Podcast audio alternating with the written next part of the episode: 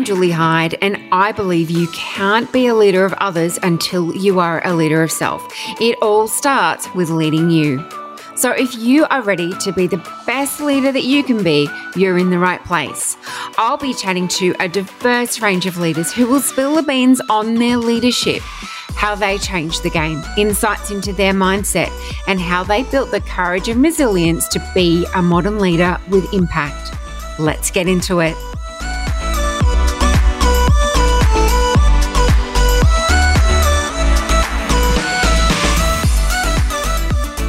Jacqueline Osborne is the Managing Director of Bank of America. She has over 15 years' experience in data governance, client data management, change delivery, and information security in the public and private sectors. Jacqueline's wellness and happiness are paramount importance to her. And as part of her life journey, she's started a blog and recently launched a podcast with the same name, 52 Weeks of Me. And that is what we're going to chat more about today. So, welcome, Jacqueline.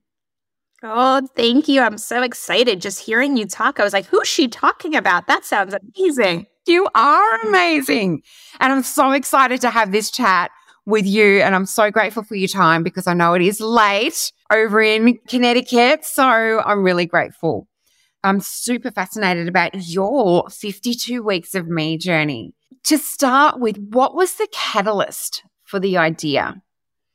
It was actually, as you mentioned, I'm a managing director and I've been in financial services for pretty much my entire career.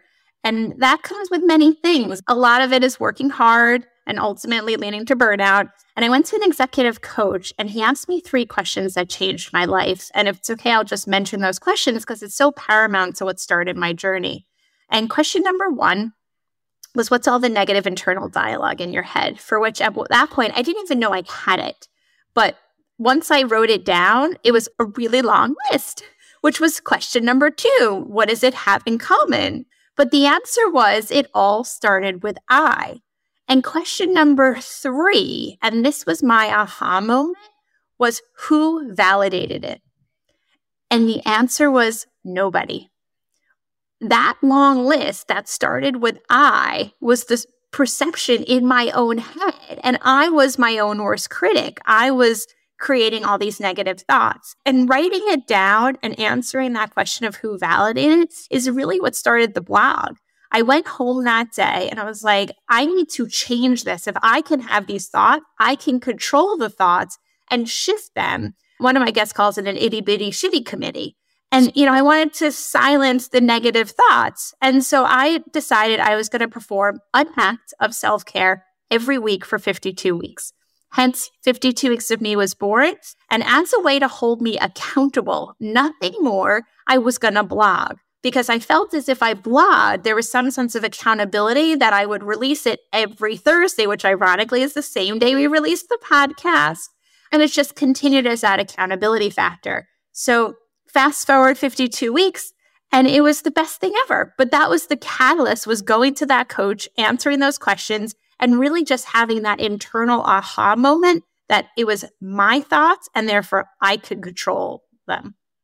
That was the catalyst for you starting. So how did you get started? Because i love the fact that you committed to it on the blog and you put it out there, which I think is an, an incredibly powerful way to keep yourself accountable how did you come up with the ideas for it? Because I know it's like there's a different thing that you focus on for 52 weeks. Well, it's so funny because that negative internal dialogue doesn't go away immediately. Actually, when people ask me now, I use the word recovering. I'm a recovering workaholic. I'm a recovering burnout. I'm a recovering perfectionist. All those things are learned behaviors that I've built over years and years, and probably since I was a child, that take a lot of time.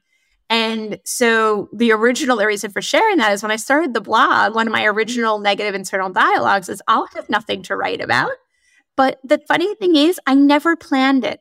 I never planned it. I lived my life in the presence. And because I was more mindful about what was happening around me, I allowed the life to happen. And then I would write on a Monday, Tuesday, Wednesday, Thursday, whenever I was presented with an opportunity that's what I wrote about. So it's hard to even answer the question because There mm-hmm. was no script for someone who had lived so scriptive. again, being a perfectionist and a people pleasing perfectionist. I was always trying to be perfect, which meant the perfect environment, the perfect script, the perfect everything. And with the blog, it was the exact opposite. I never wrote at a computer. I never wrote with complete silence. I never put it on a calendar. I wrote in my notepad, which I still do today. I wrote when I was traveling. I wrote when I was eating. I wrote when I was driving. Well, not me in the passenger seat. I wrote everywhere and anywhere. And the other thing I'll also say, because I do think this is extremely important, and if anyone gets power from this, the other thing I did is I didn't think about, because the other thing is I used to say to myself, I'm not a good writer. And I didn't think about the grammar. I didn't think about how I wrote it. I just wrote it. And that was super important because it that flow state of you're so much more effective when you just get it out and you're not allowing that I don't have anything to say, I'm not going to write it well, stop you. Yes, I love that. And I love your language around that too, about being the recovering perfectionist, the recovering workaholic, because that's being really kind to yourself as well. Because I mean, your wife, you're a mum of three boys, varying in age, you're a fur mum to your dog as well. So like the juggle must be real in many conversations that I have with women, they just don't believe they have time for themselves. No, and it's funny you say that because one of the things I'll say, and you know, the answer is I started the blog and the journey for more time for me. It was really that. It was a work life shift. And I even created almost like it's, and it's on the blog and it's so rudimentary, but it created this like balance of where I spent my time work, life, self and myself was 5%. But the irony of all of this is I now say self care plus because the definition of self care was absolutely not a time management exercise. It was not around spending more time on me. So, yes, a spa day was great, which ironically was never a week of the blog. Yes, a shopping spree was great, which was a week of the blog. And yes, those things were great, but some of the best weeks were stop being a people pleaser, let it go. It's okay to not be okay. And the reason I share that is because time is what you create it to be, which is the earlier point about being present. We're all busy, right? We all have a lot happening. And yes, I started today at 7 a.m. and it is now 9 22 p.m. And I did not stop. I did now I did work out, which is a, definitely another one of my own commitments, but I did not stop. But I chose how I spent my time. And I'm okay with the fact that I went that time because I'm enjoying everything I did. I'm enjoying this conversation with you. I love what I do at work. I love that I got to go to my son's open house. All of these things are things that bring me joy. So over that year, what were the things that you maybe, you know, realized or how did it make you feel? Well, those are two totally different questions. Let's start with what did I experience, which will lead to what did I feel. The experience was I started to touch on it earlier about the time management. What I didn't touch on is the mental mindset shift.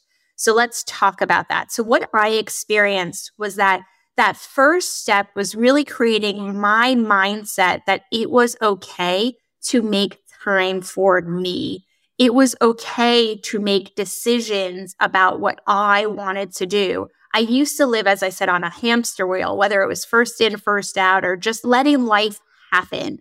And the biggest aha moment from the journey was that life will happen. I have three kids and an extremely powerful job. There's always more work to be done in the home and in the office, but that I am the destiny of my own life and that I needed to have the mindset that it was okay to step off the wheel, step off the treadmill and allocate the time. And I think that was the biggest, biggest, you know, aha for me from the whole journey.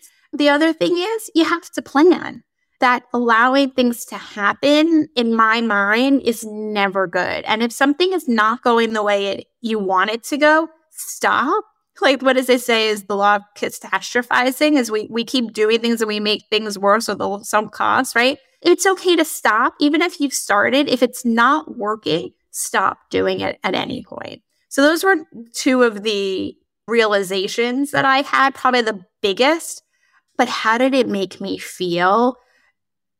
I mean, night and day. Like I went from being stressed, reactionary, and, and let's call in on that reactionary because this to me is one of the key success criteria is, is I was so short fused. I would react to everything like by a dime. And that often was my children because I'd come home at 8 p.m., I'd be tired, and them coming in to see me, they weren't trying to interrupt me. They were hungry and looking mm-hmm. for something to eat. And so that feeling of just almost the weight off your shoulders. I mean, physically and mentally, and physically because I did end up losing some weight, but that actual weight off your shoulders and just being calm and in the moment and that not getting everything, you know, I was an emotional person to begin with, but just not taking everything so personal and not allowing it to bubble up inside. That to me was how I felt. Like, I don't think I can explain it better than that. It's just truly being okay. Like, I'm not to say I'm a Buddhist monk. Trust me, I'm not. But I definitely have a much bigger sense of everything happens for a reason and it's okay.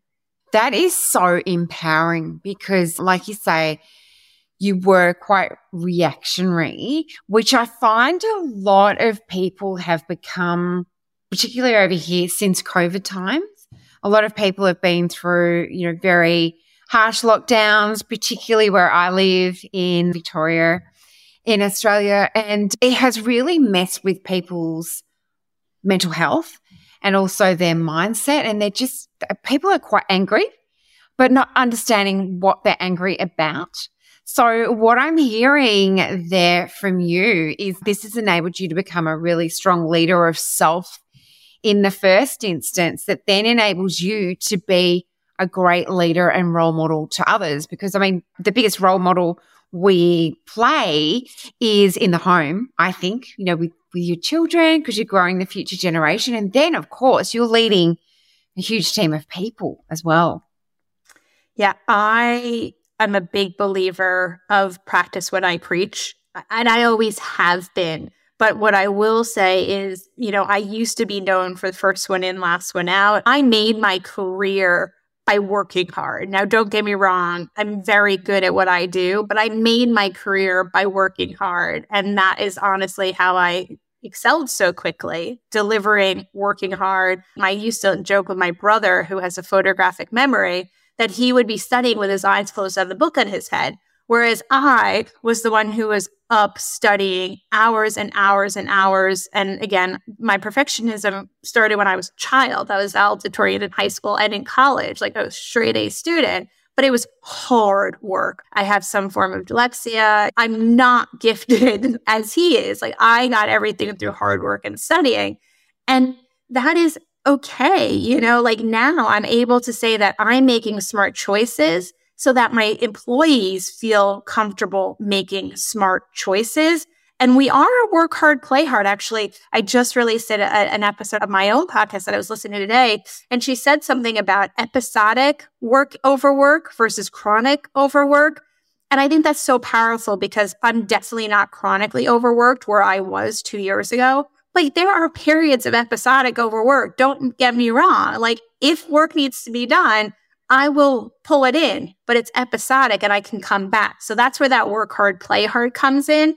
And again, back to the practice what you preach, I absolutely demonstrate to my employees that it's okay to leave. Actually, today I went out to get my son his flu shot, and that's okay. And I'm very transparent that I have children. Whereas in the early days of my career, I don't even think my colleagues knew I had children. Right. Now I have a mouse pad with their pictures on it. I'll put in my calendar, you know, XYZ's visit because we need to be transparent and we are human. And I think that is one of the silver lions of COVID with being at home and the kids walking in is now it's like, you know, when you were you were living at work, no pun intended, but like you were bringing work into the home. And I hope that change stays because that is so powerful is we are a whole person and we need to demonstrate that. 100%. And I think that's become totally evident now, particularly in the workplace. We're not leading a work person and then the person goes home and be's, you know, the, the home person. We're leading the whole person now, as you said. And we've really got to adapt to that and understand, as you say, we are leading humans. So important. And what you just said there is, is so critical for people to understand about, yes, you can go revert back to working really hard when you need to, but it's coming back to that plan, that ideal plan for how you want to live your life and how you want to operate. And I think that's critical because we can go off path way too easily. Actually, speaking about going off path, and I think this is a key step that I actually blogged about it. So I finished the blog, I wasn't writing them, and then I had an, an episode, an issue at work that just mentally got to me. And I started to squander and I started to see some of my old patterns returning. And it was a good few days and even weeks, if I'm being honest, but I, I recognized it and I ultimately blogged about it that I forget what the week of the blog was called, but it was like, it's okay to make a mistake type of thing was that I acknowledged that the tendencies were coming back and came back to it. Because again, I said it earlier, but we are all human. You know, we are going to have those moments, but whether it's one day, two days, three days, a month, just come back, give yourself grace, and it's totally okay. Yeah, 100%. And I think the key there is having that self awareness, which you have now because you give yourself the space to enable that to happen. So, one of my biggest questions before we've started chatting, and I think you've already answered that question, is you say that this is a huge part of your transformation to being the best version of you. So my question was, have you kept it up? Which it sounds like you have. Oh, absolutely. And I'll just give some quantitative metrics or indicators of that if, if, if this is at all helpful. But as an example, I went years, years without working out. And now in the past two years, I can count on one hand, maybe two, but I think one hand in two years that I have not worked out. Wow. So that is just part of my morning routine. I do it and I do it before I look at the email because then it labels you to get sucked in. So that absolutely is one of them. Another one is that I put my kids to sleep at least five, if not seven days a week. I'm not going to tell you it's always seven. I didn't actually do it today because of open house, but I do try to put all three of my kids to sleep and I stick by that. You know, that is something that's fundamentally changed. So those are two qualitative things. And then just a few more quantitative things is that how I feel. I'm watching my breathing. I'm watching my reactions. I used to get all red and flustered. And again, are they happening? Sure, but minimally. And I think that's so important. And then the other one that we didn't talk about is, but how I make decisions. I'm making decisions now for that whole self, for that bigger picture, that new Jacqueline, rather than the picture around more money, more pay, more title. You know, I had been offered roles before that were more money. And part of my decision is not just, yes, it's more money, let's go, but actually is, is this best for me as a whole self? And I think that's a good indication that I've kept it up. That question, is this best for my whole self? Yeah, that can be life changing for people, I think. I used to say there was three components to any job and used to. So component number one is what you're paid. Component number two is what your title is. And component number three is what you do, the content. I now say there's four components to the job, same three. And number four is your overall well being. Mm-hmm. And that's that whole self because I think we often make decisions for one, two of those things. Unfortunately, title and pay and I would say well being and content are at least 50% of the equation, if not more. You can get paid a boatload of money or you can have the best title in the world. But if you don't love what you do and you're not happy in your well being, it doesn't matter how much they're paying you. Yeah, 100%. Because money doesn't bring happiness, does it? Oh, it does not. I was just talking about Dr. Laurie Santos and the science of well-being, which is, of course, a, at Yale in her podcast, Happiness Lab, she talks about just that. Money does not buy happiness at all, you know, and even losing weight doesn't buy happiness. You know, happiness really comes from inside and that presence and that feeling of being happy. Absolutely. 100% agree. My gosh, I could talk to you for a long time, Jacqueline. It's just been such a great chat. But I, I would love if you could share what you would advise to people if they're thinking about committing to doing something similar. So, what would you say to them? Number one, consistency is key. I know it with my own diet. Uh, as much as I work out, my diet may not be as consistent, but consistency is key. They do say it takes seven days to build a habit. So the first thing I would say is commit to that seven days. Like, and that seven days might be seven weeks, whatever it might be. But consistency is key. Don't give up after a day or two days because it really takes it's like those type A and type B activities. They say like working out at 4 a.m. is a type A activity. You don't think you want it, you hit the snooze button, you go back to sleep. But when you get up at 4 a.m. for and I don't work at 4 a.m., but when you get up at 4 a.m. for a week, that seventh day, you will feel better, you will be better, and you will get up. So that is my number one advice. If you are going to commit to something, just commit to it and give yourself that period to transition into it. Number one. And number two is what I said earlier, but accountability. You know, whether that's an accountability partner and there's a person you can rely on, whether it is a blog, whether it's a journaling, you know, really create that that form of accountability. And then number 3, we talked about it a lot, so I apologize for repeating it, but I just think for this question it is so important.